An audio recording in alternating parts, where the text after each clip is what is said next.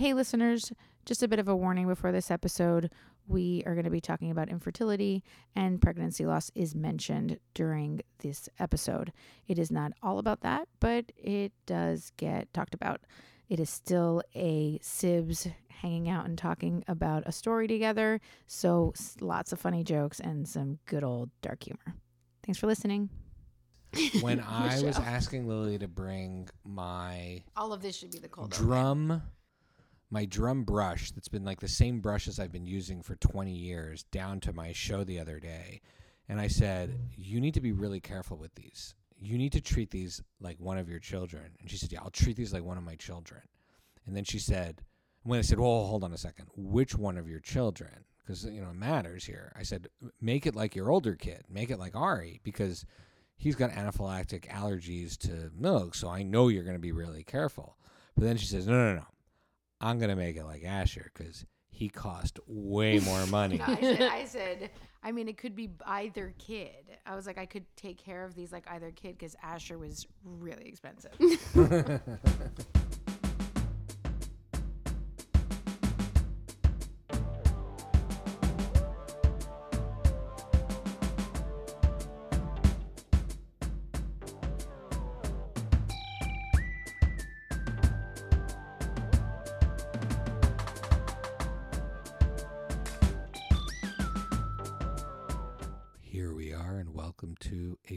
special episode of the Friday Night Movie Podcast. And I'm not really gonna say anything else. I'm just gonna hand it over to Lily. Lily, take it away. um, thank you for having me. And thank you for giving me this opportunity and space to tell you guys about this experience that I had. Um, I knew from the get go that I wanted to be able to share this with you both and with our listeners and if people could you know wanted to share this with other people because i think in this realm and the realm is infertility i think the like a, a major gift you can give is paying it forward in the sense of of being an open book about your experience. Not that everybody has to do that.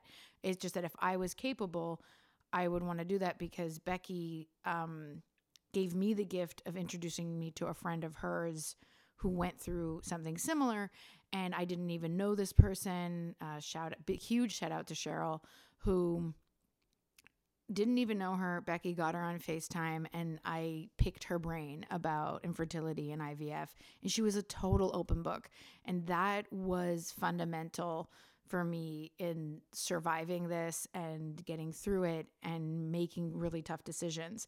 And I've never met her in person, and I'm extremely grateful for her vulnerability and openness. And I remember saying to Becky, when I'm on the other side of this, because I was not capable of doing this in it. But when I one day when I'm on the other side of this, I want to be able to talk about it so that other people, if this could help one person figure their situation out or or just feel less alone, then we have a platform to do that. I would love to do that so that I could be even a little bit of help to someone the way Cheryl helped me.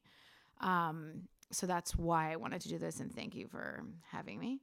Um, so I'm just gonna Thank gi- you for doing this. Aw. We really appreciate it. So I'm just gonna It's give a three little years in the making. three years in the making. I'm gonna give a little bit of context.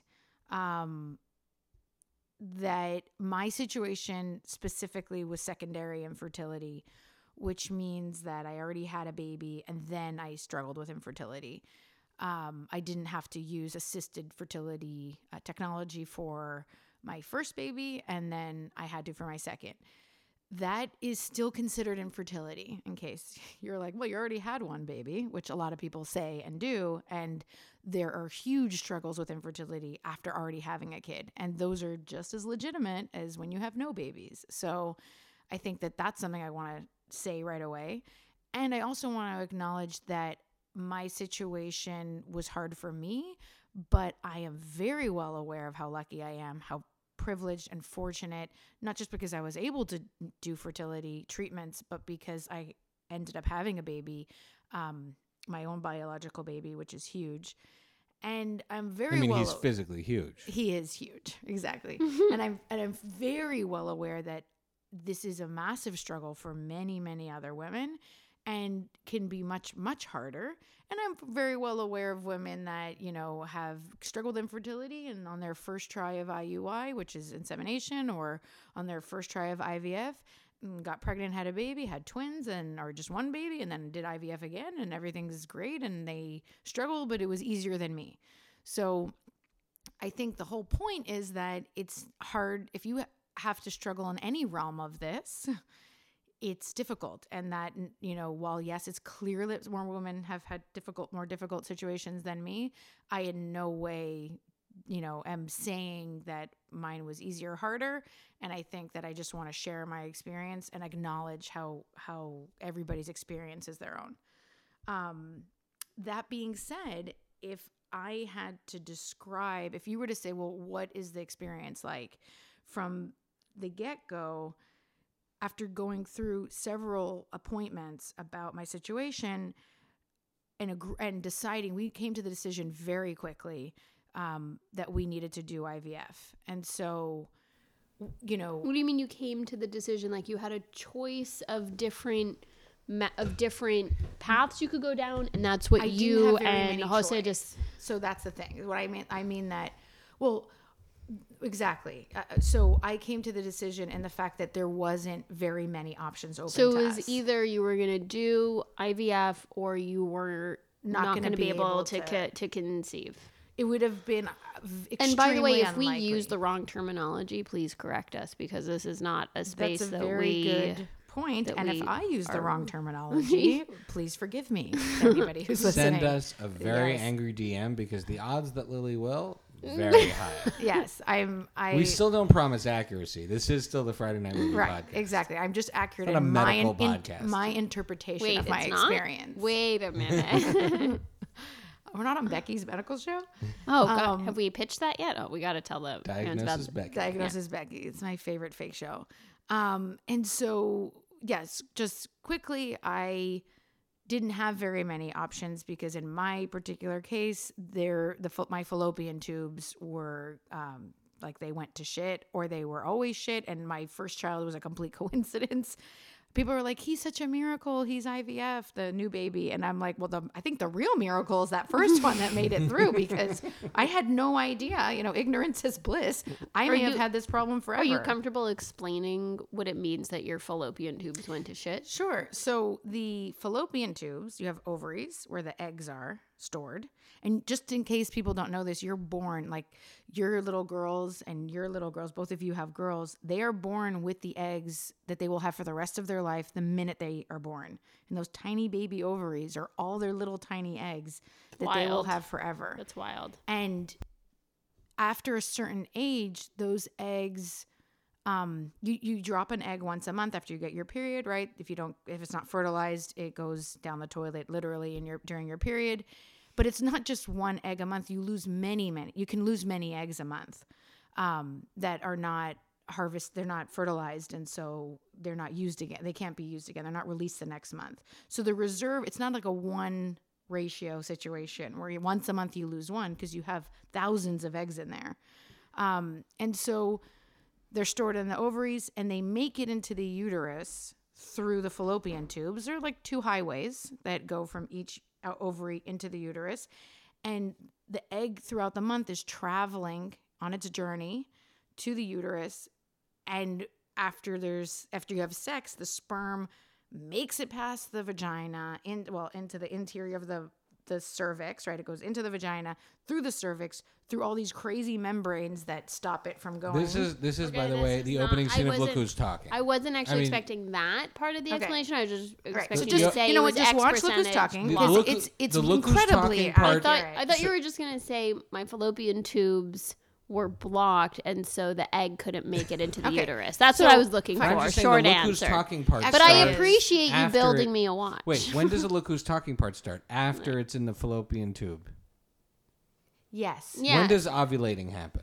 Oh, sweetie. So ovulating is when the egg is released from the ovary and is traveling. Mm, traveling. Right. Okay. No, I know. Okay, I'm so- asking to so then just th- clarify okay, because so when then- ovulating happens is when you can get pregnant. Right. If your Yeah, fallopian tube egg- is blocked, You then can't when get- you, you can't, can't get you can't pregnant get because the egg's So not going to make it into the Don't say, uterus. oh, sweetie, wait, a, really, a safe space for you, I guess, but not for anybody else. Well, I'm like, I thought you were asking me what ovulation good, was. Good luck, audience, asking questions. Lily's if responses will only be condescending. If you don't know what ovulation is, I mean, we're gonna have to really back up. But so the sperm goes into the fallopian tube and it fertilizes the egg there. That's where the egg gets fertilized, and then throughout the next five days, four or five days, it travels as a little baby fertilized egg into the uterus, and then it implants itself.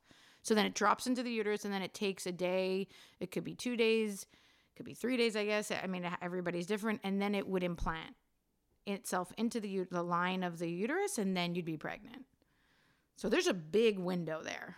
Um, so my fallopian, tu- oh, the fallopian tubes have hair inside, like follicle, these little kind of fuzzy hair things, and they help move the egg through. But if they become rigid and yucky, they and stiff, then nothing can get in and out. That happened to yours. Yes How'd that happen?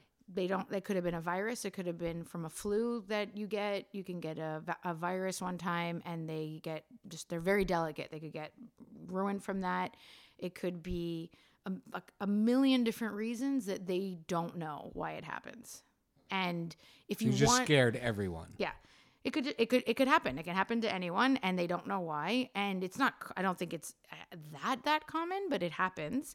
And they can investigate and find out and do more tests on you but then you're you're you could possibly put at risk your fallopian tube if they mess with them more you could damage them and why would you need why, once you they're not working anyways Okay. so why are they bothering they're not going to Okay, so in your case, short answer, your fallopian tubes were blocked enough that the egg would not be able to Very travel through, chance the egg and so through. essentially your options were IVF or hope for the best. sure So do they this, they skip the highway? So it's like a helicopter trip ar- over the highway? yes that's a that's a nice way to think about it Okay. Yeah, it's like instead of take, doing a road trip, you took a plane. A plane. I would say it's like a yeah jumbo jet to get them out of there and across the, Okay. the, the divide of what is that highway, what represents that highway on Feels the more outside. like um it's like Well, is it, or is it more like space travel? Is Yeah, it more like it's more like space travel because it's travel. leaving the orbit of Okay, your body? that's amazing that you brought that up. That segues me into. and me it's into cold in space. It is cold in space. but that segues me into I'm sitting at this meeting where they explain the fallopian tube problem. They say they lay out this book. They explain, well, this is your fertility option to start, which would be IVF. We don't know if your eggs are good, but you have a good we think you have a good uterus. We have to check that out. And if you have a good uterus and you've got good eggs, which is extremely lucky, then we don't need your fallopian tubes. We can do this the work on the outside and drop that sucker in ourselves. And so they take out this book and they start explaining the process of IVF, how they would do that, which is actually called ICSI. It's not really IVF, but IVF is such a commonly used term. It's like Kleenex for tissues, I guess, you know, or saying Kleenex for a handkerchief. It does the same thing, but it's a bit different. The technology is more advanced. And so they, What's ICSI stand for? I have no idea. That's in uh, Spanish. Who okay. knows? I think that's the na- that is- Remember, this is all being done way, in Spanish. that for is Oh, yeah, one that's also- hundred percent the name of one of the aliens from Alien TV. Yeah. I think it's like But- but also, Ixby, and Lily's else. doing this In in, Spanish. Like I think I an also- island fertility clinic. Right, an island fertility clinic, which is phenomenal. I highly recommend. If I, they have a lot of patients that come from well, now because of the pandemic, probably not, but previously patients that would come from New York um, because it's less expensive. Even though it's in euros, it's less expensive where I live, and then you can bring your embryos back to the states in your little cooler on the plane and have That's wild. them implanted there. But just the process of retrieving those embryos is extremely expensive and it's cheaper where I live. And the owner of the clinic, the founder, the physician who founded the clinic, is a professor at NYU. And so she's Italian. Her um, husband is a researcher where I live. And so at the big hospital where I live. And so that's why she lives there. And she she went to University of Boston. And anyways, she's she's an incredible woman and an incredible doctor and she has this clinic and she helps people from all over Europe and the States because it's much cheaper. So on, but just yes, I should preface this with the fact that I'm doing all of this in a foreign language, in Spanish, and so I'm getting all this information from this doctor, and the first thing that comes to my mind is space. Because I'm in the car driving home with Jose, and I turn to him and I say, Well, this must be what it's like when the astronauts go to the moon. Because I bet you they get in the spaceship, they're, they're all locked in, they're in there, they blast off, and they both look at each other and they're like, We're going to the moon. and one of them is like, I know there's so much science, right? There's so much math and science that goes into this, but the other one's also like, Yeah, but what the hell? It's just like, there's all this science and all this math, math, but you're still like, Yeah, but how are we going to the moon? so if you ask me in a nutshell what this experience is like, it's like going to the moon and you're traveling the entire time to get there. You don't really understand how it's humanly possible you could be there. However, you're backed by all this science. And then there's like moments where it feels like Apollo 13. You and Jose. yeah. Doing math to Yeah. save the eggs? Yeah. I mean, it's just there's moments where you have to go with the science. Like, I'm not going to pretend to understand all of that. So let me ask you a question about Jose here. Now you Yeah. talked about your eggs in your uterus. So in the end, your eggs in your uterus were were okay. Thank God. Yeah. Okay. And, and his Now- sperm was like all right. Oh, so that was the question I was wasn't getting great. at. Now I have accidentally seen a naked picture of your husband, and we know the outside looks very serviceable, but Amazing. but uh, th- I- he has been kicked many times. He has. He's a professional fighter, He is. He's a, a professional fighter and they kickboxing. right? So- Kickboxing. So kicking. so And it- he wears very tight underwear. a very He tight European tighty white- underwear. Those European underwears. Yeah. He loves those. He loves those as as little nut coverage as possible. right. So you think that, you know, so I, you know, I So and so like was it any so his weren't even strong enough to get through a tough follicle fallopian situation. So he was. I know he was sitting there being like, "Oh, I, I, I, it's not me," and I'm like, "Fine, it's not you." But you weren't great, like so. You I weren't kept helping the you weren't helping the situation. situation, Right. and he just ignored that. Right, But like, he wasn't. if- his, they said that eighty percent of his sperm was bad. if those Whoa. if, if all- those yeah. They- fallopian it's not the worst tubes- sperm. They had a lot to, of good sperm to work with. For what I was doing, they only need one. But for IUI, where you just shove a bunch of like the good sperms in there, they're like, ah, we don't have enough. So if those fallopian tubes were a highway, Fury Road in Mad Max, That's a very good way to put it. his sperm were definitely not Furiosa and. No. Tom Hardy. No, okay. they actually said that when they analyzed his sperm, a lot of them swam the wrong way. That explains a lot because I have gotten ready to go places with him, and Yes. he's often going the wrong way when it's the time to wrong leave. way. Yes, Okay. exactly. He's not going towards the door. They were- and I was like, please go on, explain how, what his sperm. Because I, you know, guys honestly get a lot of, you know, the easy way out in this. They have to spew in a cup, and if their sperm is bad, well, I guess you have to use a donor, which I'm sure is difficult. But the invasiveness for the men is not nearly as much as for the women. And so when she was like, your fallopian tubes are not going to work out, his sperm was okay, but we can work with it for IVF. I was like, no, no, no, no, go back. Let's just let's just talk about the sperm a little bit more. She's like, well, a lot of them swam the wrong way. A lot of them were seemed very dumb. Like- and I was like, go on, please tell me more. And she's like, but we have enough for IVF. Um, and so that is the the journey that we chose to go on, um, which was. And, and, and so you, a lot of people prepare for months and months and months for IVF. You're not supposed to drink alcohol. Uh, I think you, there's a bunch of dietary restrictions. Well, women definitely not, but men to get their sperm in the best shape to give the sample that they're going to work with. Becky was visiting us just before I started the pr- process, and I think Vlad and Jose drank heavily for 21 days straight, whiskey and wine. And they knew, and you knew it was coming, right, Becca? Well, this wasn't No, like a no, secret. no. no, we didn't know no. because Becky Why came in June. just to do and then Becky came in June and she kind of um, helped me mentally prepare for the first appointment in July. But by the end of July, we were able to uh, start our process. It happened very quickly, and and he maybe stopped drinking for seven days or something. But I always wondered about that, and we jumped into it very fast because I had mm, physically I was able to get my ducks in a row and um, go for it because of the timing of the month when I started to talk to them or whatever, when I started to have my first appointment. So we jumped right into it right away, which was the egg retrieval. That's the first step of this.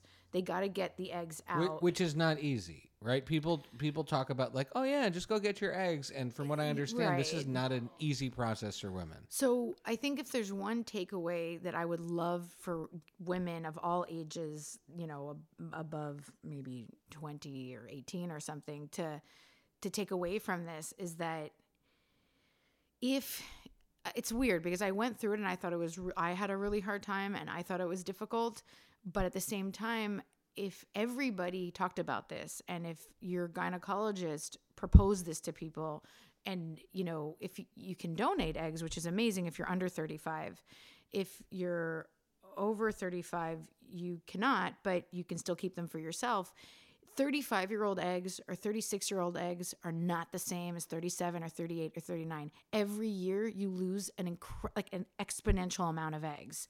So my takeaway would be if you're in your 30s or your late 20s and you don't know how your life is going to go even if you're with someone that you'd want to have a baby with but you don't want to have a baby now and you don't want to be rushed, look into it because you if you do that and you have the means to do that, it, you're basically locking away something that's so incredibly precious that should, you know, your fallopian tubes get fucked up or you decide not to have a child till you're in your 40s, you have this amazing backup that i wished part of my mind wished I knew that this was uh, could be a normal thing to do. And what do you recommend for women whose husbands or mates have very dumb sperm?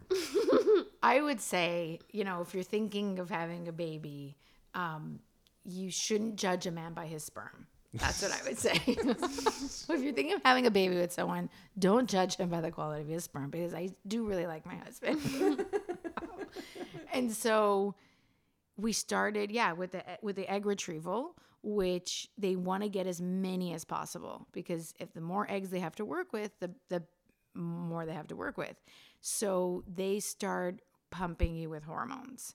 And when we sat down to sign the contract that we were going to do this with this private clinic, there is a clause that if you were to get divorced going through this, you can't blame the clinic. Like you can't go and say, "Well, this was so stressful," and you know, and you have to sign. You have to sign a million papers, and one of the papers you're signing is saying that like whatever happens in your relationship, you can't, you know, sue them for you getting divorced.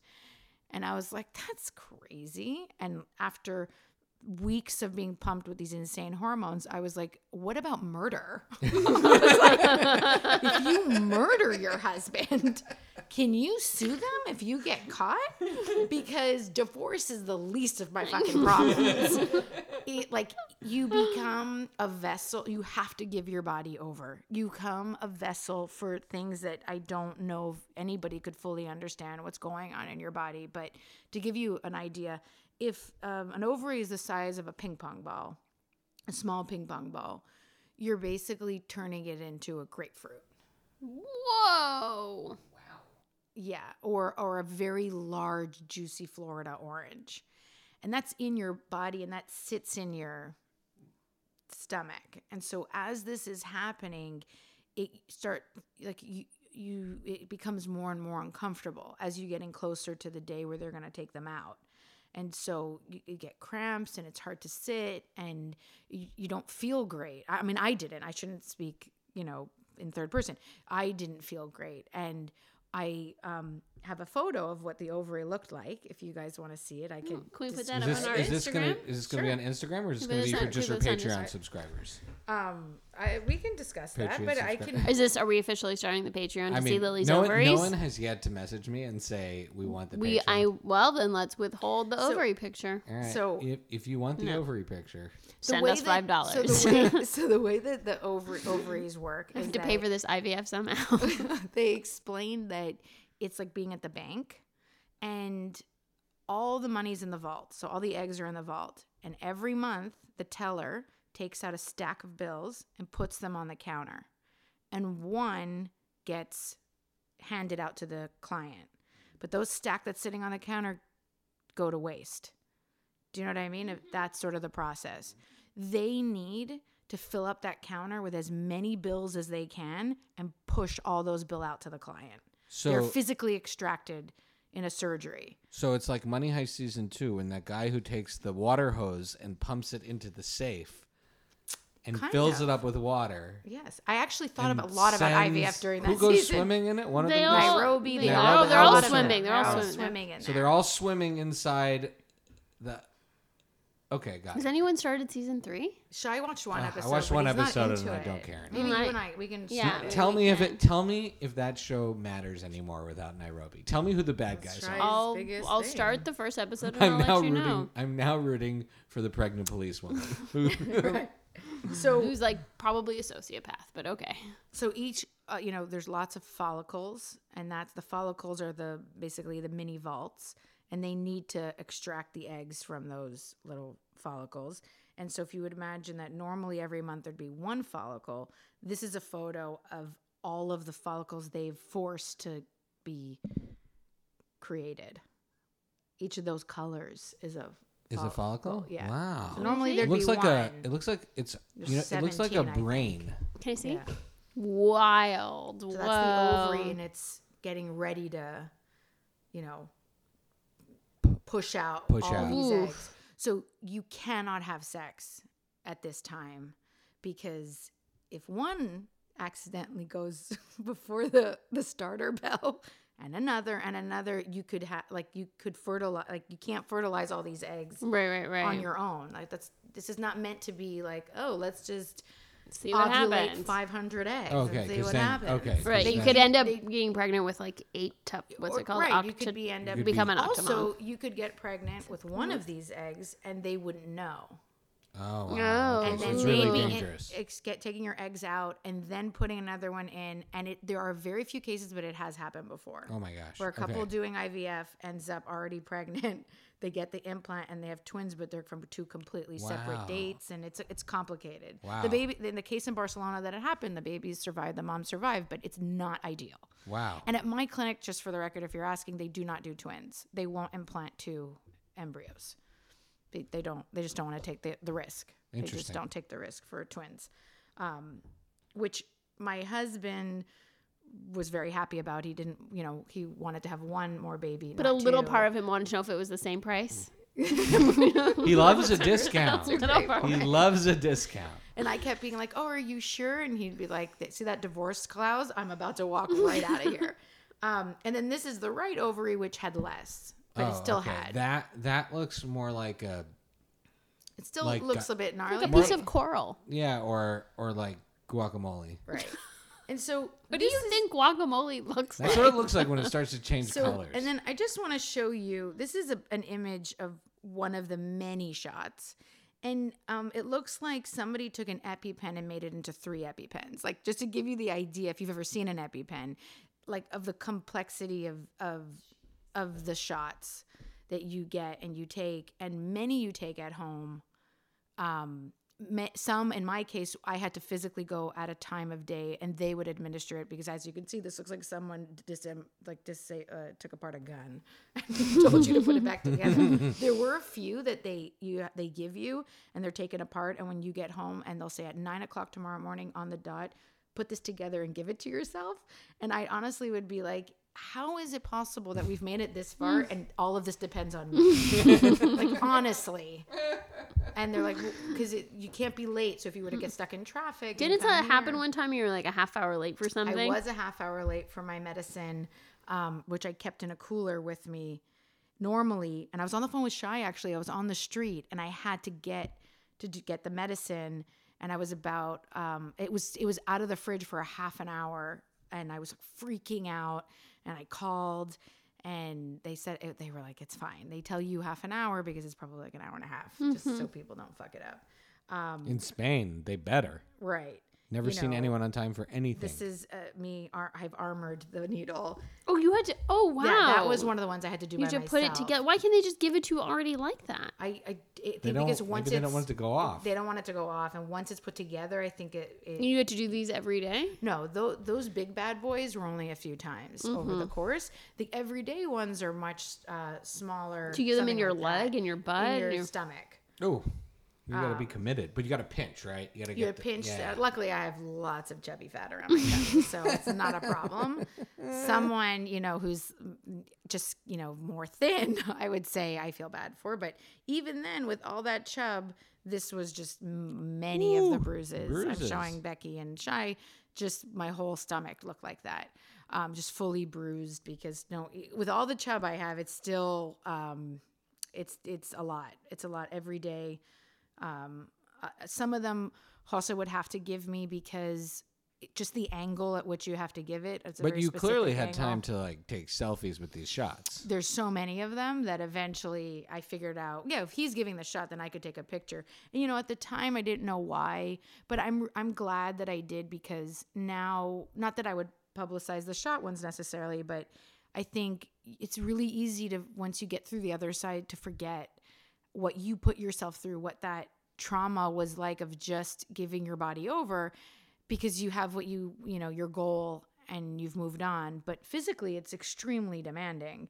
Um, and that's something to think about. Worth it, yes, but extremely demanding.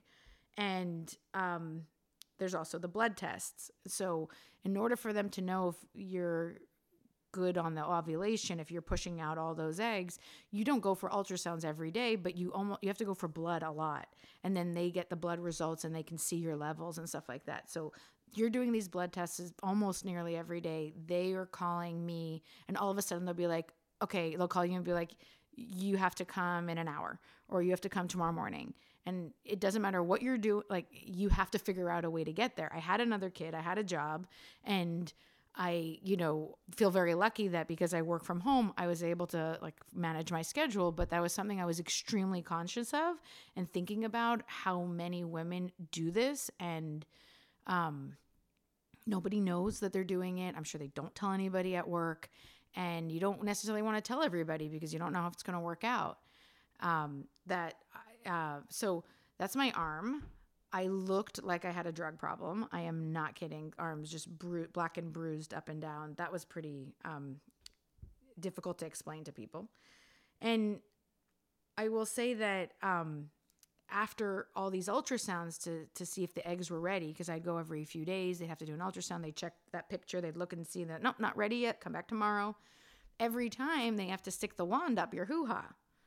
And so I'm uh, at the clinic. I'm leaving the clinic, and the staff is so wonderful. These people are amazing. The, the nurses are incredible. There's one secretary that I would say did not really get my sense of humor. And on one of my many appointments, as I'm leaving, she, always she has such like a straight face. And as I'm leaving, she's like, "So, you know, how was the appointment?" And I'm like, "Do you really want to know?" And, and and so she's asking me, and I'm just like, "Well, I haven't seen this much penetration since my 20s." and I'm like, In Spanish? How does that go in Spanish? "No, I'm not saying that." Say it in Spanish. You have to say it in Spanish. It's even funnier if you say it in Spanish. Why? Because I don't know. Because we don't get the full effect of why it wasn't funny. Also, it's possible you said something different. So Well, Yeah, then I as also you've was been like, to or do. condoms, because they put a condom on a wine. I was like, or condoms, am I right? And she literally was just like, ha, ha, see you tomorrow. I was like, gotcha. This is not a place for me to work my This is material. not an open mic. This is not an open used. mic. Um, and it would be something like, no he estado tan penetrado desde mis 20 años, or something like that. or he visto tantos condones. and she was like, what fuck? Get out of here. um, So funny. I've never so heard. funny. and and so the the best is also Jose at this point has to. So I, I showed you all the needles. I showed you the the bruises. Yeah. Jose had to take antibiotics one day, like a few days maybe of antibiotics. Because when he, I think it's before he gives his sample. They, I don't, I I- now I forget actually. It must be before he gives his sample. He just to make sure that there's no any sort of infection in his body, or whatever. They make him do a pack of antibiotics, and he's sitting in the appointment where they're telling him that, and he's like, "Well, I." And I, I literally, I turned to and I, and I go, try it try it. And again, I think murder is a bigger issue than divorce because I was like, sorry, what you don't want to take? What was that? oral, just like a pill of Like antibiotics. a Z-Pak? Like exactly like a Z-Pak. And he's like, no, I mean, I'm just saying, how necessary is it? And But I was, was, he like, doing it to get the discount? Or was he just I saying how much know. does he was cost? like, he's like, is, is this really necessary? um, and during all of this, I, you know, would have really weird um, dreams. Um, so during it's so classic Jose, and uh, he took the fucking antibiotics, obviously, and during all of this, I had this really wild dream that I wrote down that I figure you guys will appreciate.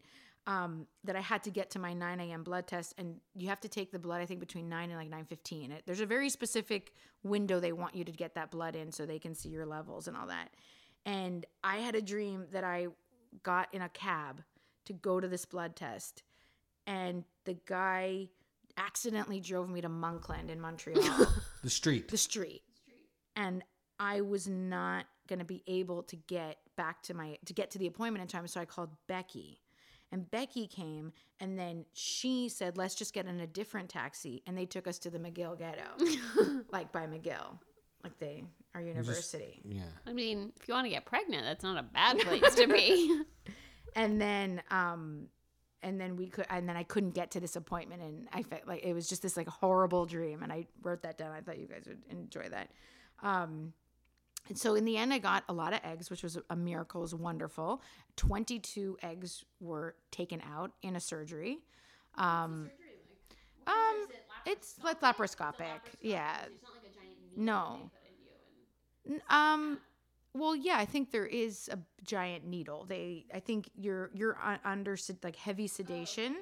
You're sedated, and it's in an OR, and they gave you they give you the good stuff, the really good stuff, um, the good drugs, and they give that to you.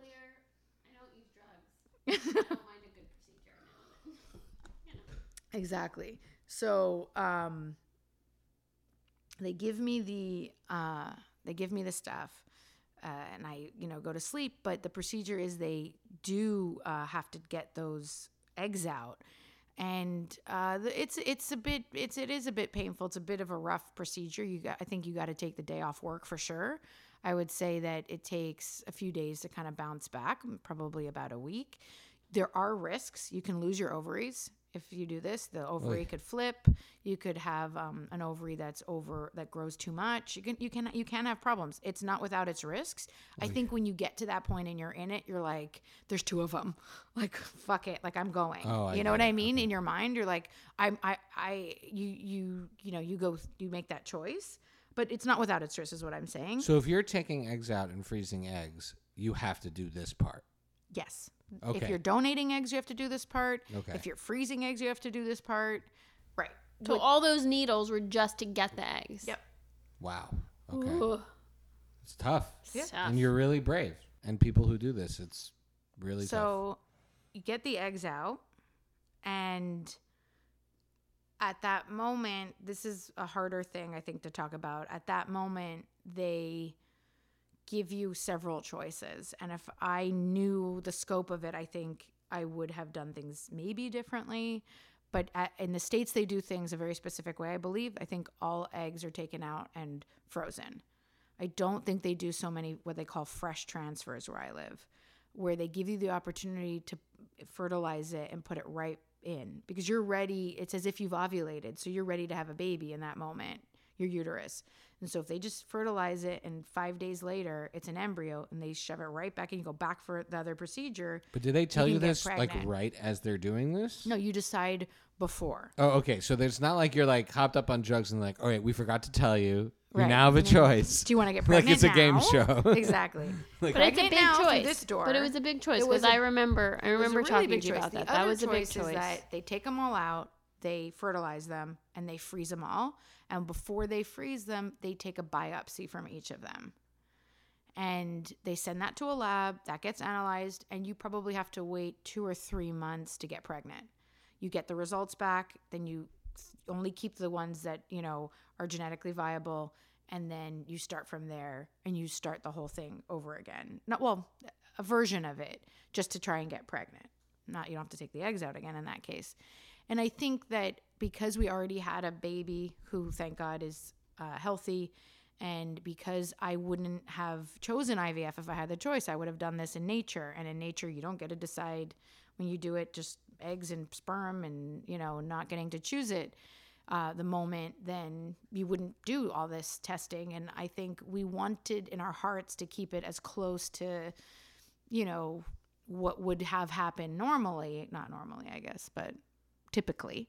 And so what you would have happen. And so we said, no, let's just go with the fresh transfer and freeze the rest. Pick, pick the best one and then freeze the rest. So they did. And five days later, they fertilized it uh, right away and they kept it, uh, they watch it grow for five days. And uh, of the 22, uh, only six made it to day five.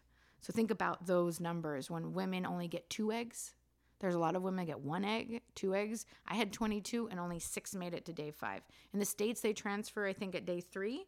But in my clinic, they wait that extra two days to see what happens in those two days. And so of the six, they transferred the best one that they saw, which is just the doctor. Now they're trying to use AI technology to, to figure out which is the best one.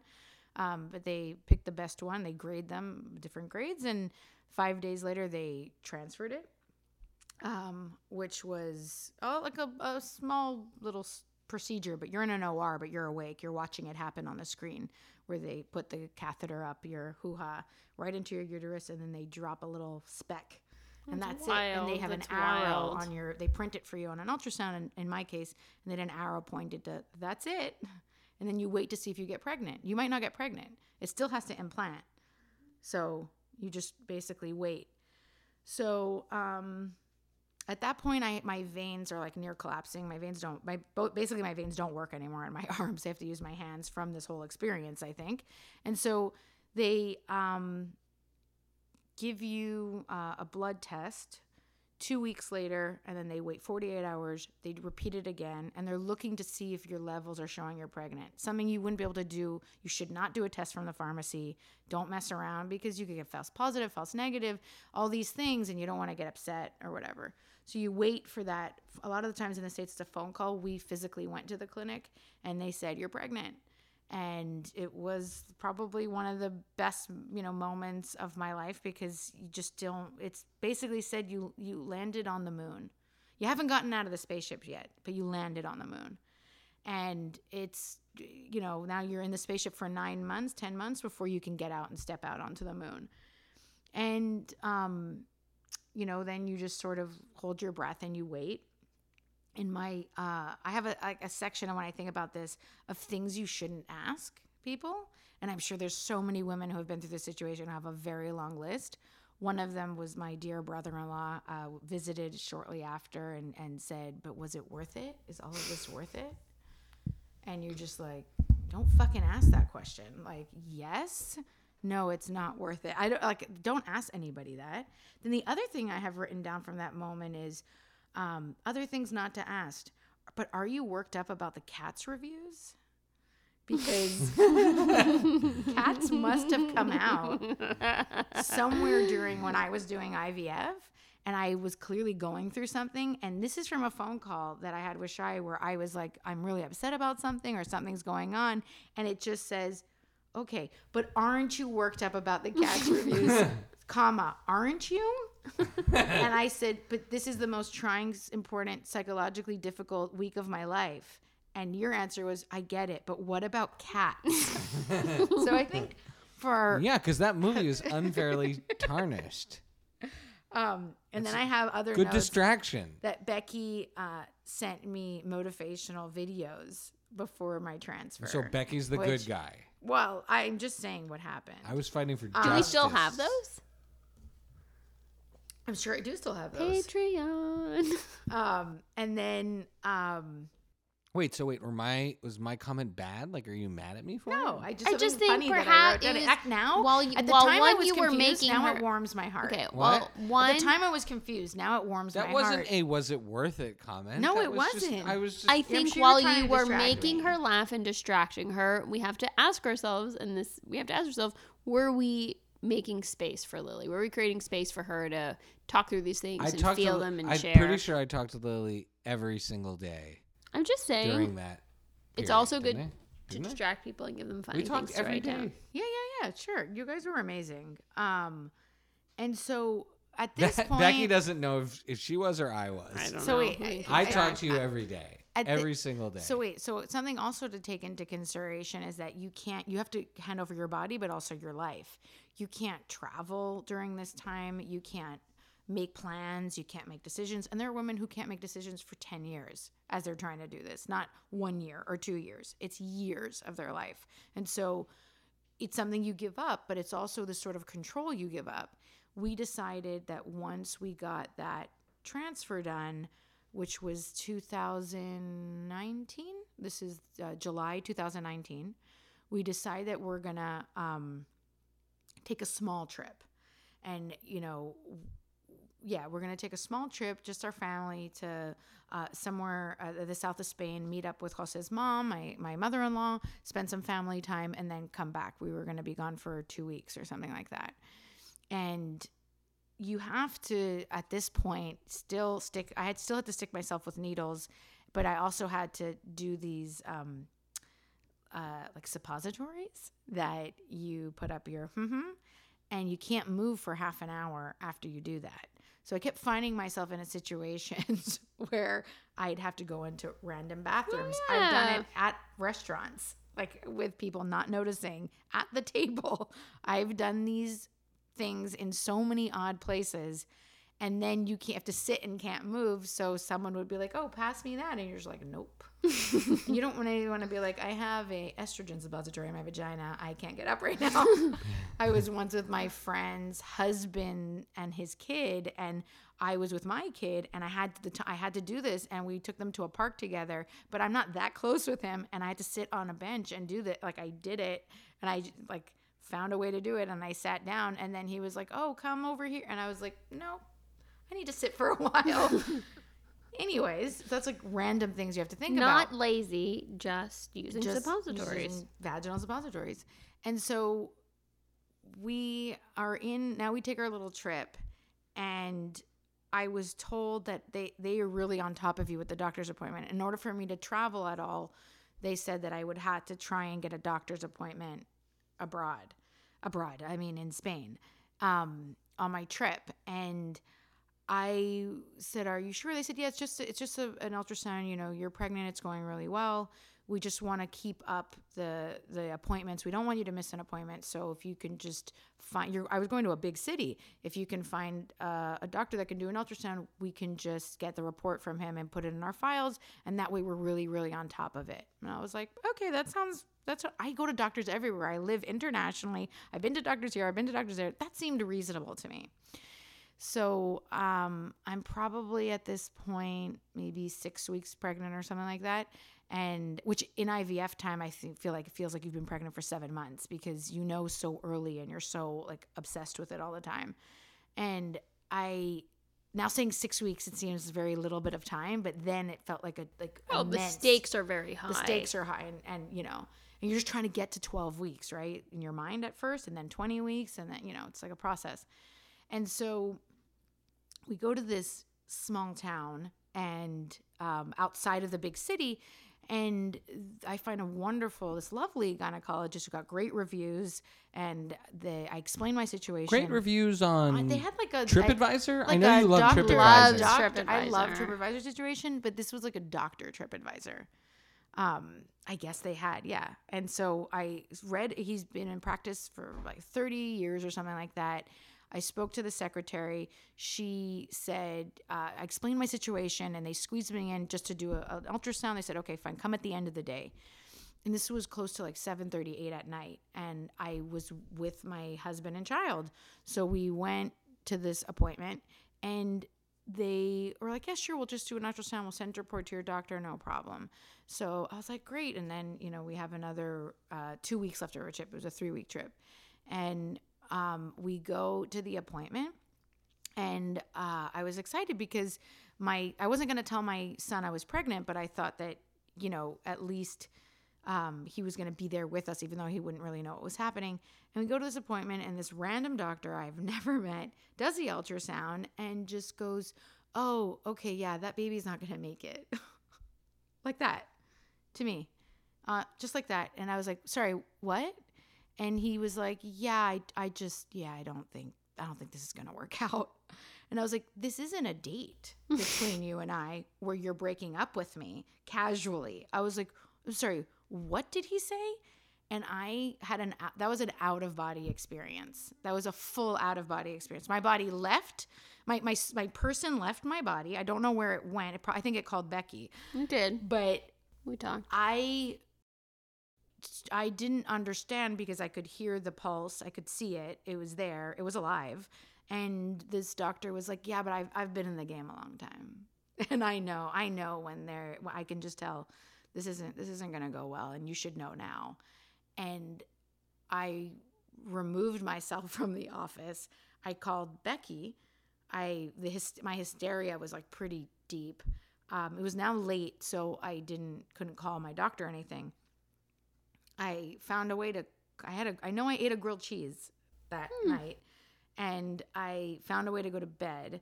And in the morning, I called my doctor, and she said, "Okay, let's calm down because a lot of times, other if you're not a fertility specialist, if you're not an IVF doctor, the uh, sometimes our embryos are slow on the pickup. It's not the same as a normal pregnancy, so or Typical. typical pregnancy, and so." Um, or a non-assisted fertility assisted pregnancy. So just take a deep breath, cut your trip a week short, stay another week because nothing's going to happen in a week. You had plans with your mother-in-law. Come home in a week and we'll look, and you know, calm down because it, it could be fine. It could be totally fine.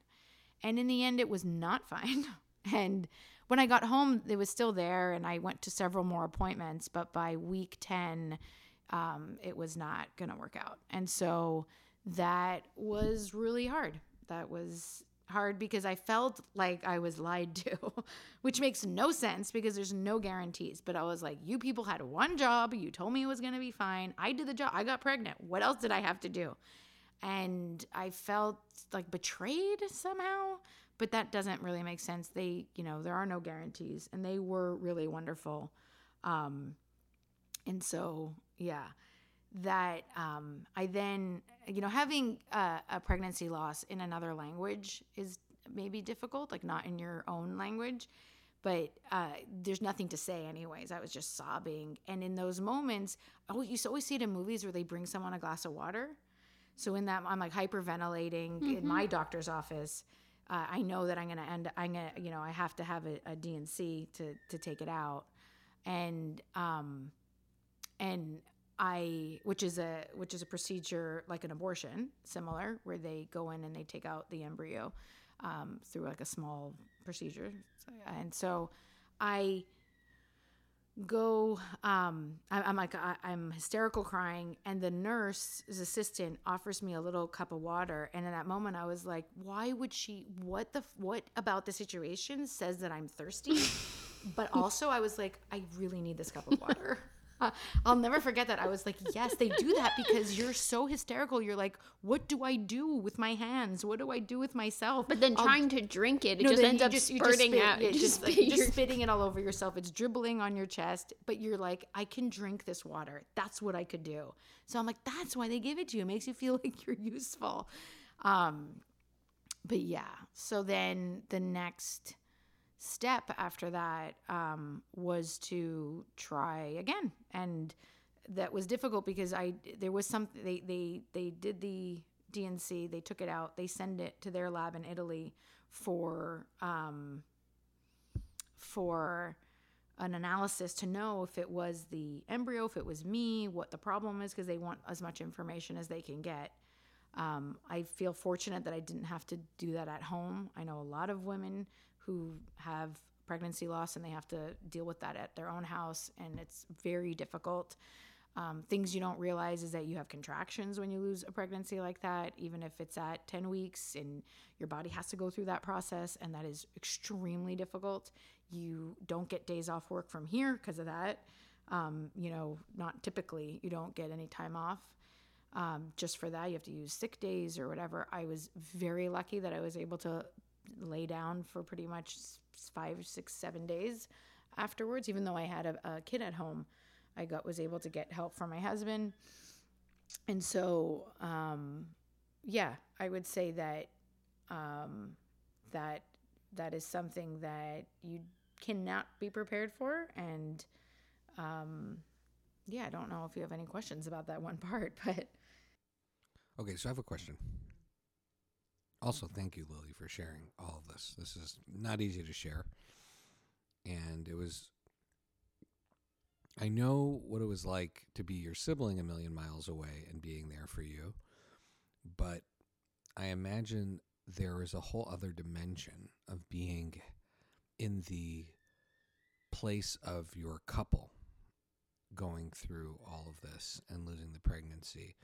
And I was wondering if you could speak a little bit about what it was like for you and for Jose, and how Jose was there for you, but also how you as a couple managed it together. Because I think that's an important thing because people, I think, often don't talk about how you process that as a group, as a unit and what kind of strains and what kind of things I mean, happen to people when that happens. It's not easy. It was hard. And I think that it was specifically hard in our case because he was okay with having just one kid.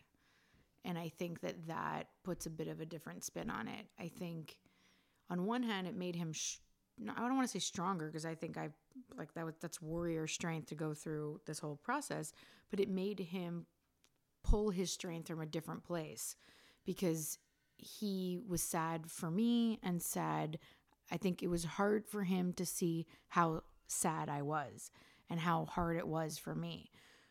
You know, did he experience the loss of the of the baby, the embryo, the, the chance? Sure. But I think he was more philosophical about it than I could be because he was like, well, this embryo had something genetically wrong with it that didn't make it viable. It died in the womb and it wasn't meant to be. And that's sort of like how he was able to be philosophical about it. And he was like, but now I have to deal with how emotionally wrecked you are and that whole problem. And it bothered me that he could be okay to just be like, well, if we only have one kid, we have one kid because I, you know, not that not that he was pushing that on me because he was he was ready to go and do what we had to do, but there wasn't I'll never forget there was a moment where he was like, but what, you know, what if this is just enough? Because it was the whole thing was extremely difficult. And so he was like, you know, and and that made it harder for me because I was so far in deep that I was like, I, I, there's no way I can turn back now.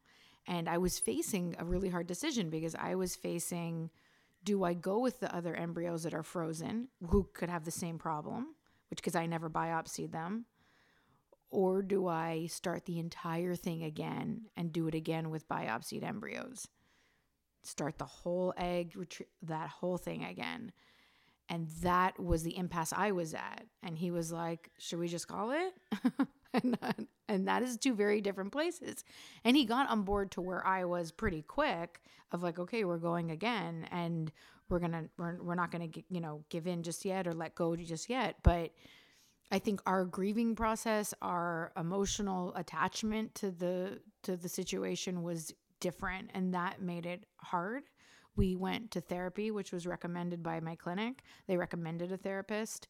So we went to a session, j- only a session. I think it's so valuable and I think that it's amazing. The this therapist is a whole hilarious thing that I can't wait to tell you guys about because we went to kind of talk about where we were at post pregnancy loss and how to move forward together because again i felt very alone very isolated in this whole thing um, and very driven to not let go yet. And i think he was just i don't want to see you like this. I don't want this to keep going on. And um, and so we go to this therapist recommended by the clinic uh, she specializes in anxiety and depression. Um, she does cognitive behavioral therapy which i love uh, uh, for women with fertility and stuff like that. And you know, we go to this appointment, and she's like, um, "Hi, it's nice to meet you." Blah blah blah. I you know talk about me. He talks about him, himself, and we we both talk. And um, she asks me a lot of questions. We have this amazing, you know, moment thanks to her where she says, "Okay, uh, if you have, you're gonna have one more kid, and you're gonna do what you, whatever you need to get there, and then you're not gonna have more kids." Like the agreement here today is that Jose agrees to come, you know, be full in on this journey, and your agreement is that when you guys get that goal, that's going to be enough because he can't keep, he doesn't want to keep going past that of how because of how difficult this whole thing is. And we agreed there that day. And then she gave me a whole bunch of homework. Like, you have to do these breathing exercises, you have to do this, and you have to do that, and you have to do all these things.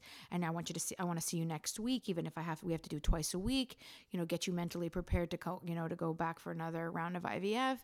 And I was like, okay, great. Wow, amazing. Um, and what's, what does he have to do? And she was like, oh, nothing. He's great.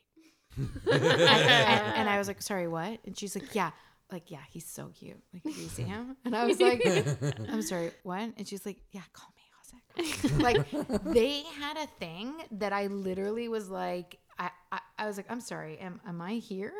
she was like, oh no no no, he's he's just wonderful, he's great. He, he just had to do what he had to do and um, keep working out. Like she was like, it was so biased and one sided.